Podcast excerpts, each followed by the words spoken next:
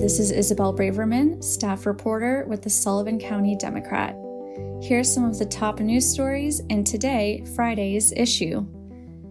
The Substance Use Task Force, also known as the Opioid Task Force, has launched a new initiative to address the opioid epidemic.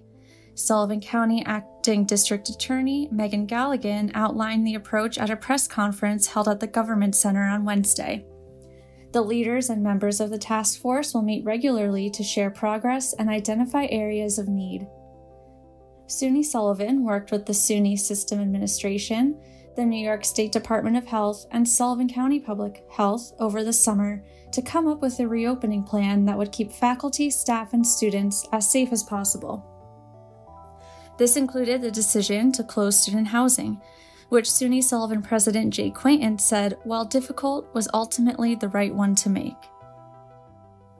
The Fallsburg My Brothers Keeper Committee met on October 6th to further discuss police reform for the town of Fallsburg. This committee was formed soon after a June pledge from the town of Fallsburg to join the My Brothers Keeper initiative when protests and rallies were happening across the country and the county in support of the Black Lives Matter movement.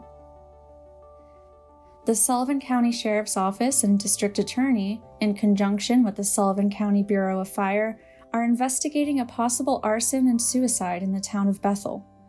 In a press release issued on Wednesday, the sheriff's office said the fire occurred early Saturday morning around 1:09 a.m. The Sullivan County 911 Center received a call of an explosion and fire at 73 Lake Street in Kauneonga Lake. The investigation is ongoing. Also, in today's issue, we have Great Things to Do this October, a feature on local breweries and distilleries, and our Home in the Country magazine. As always, find us online at scdemocratonline.com. Follow us on Facebook, Twitter, and Instagram. Have a great weekend.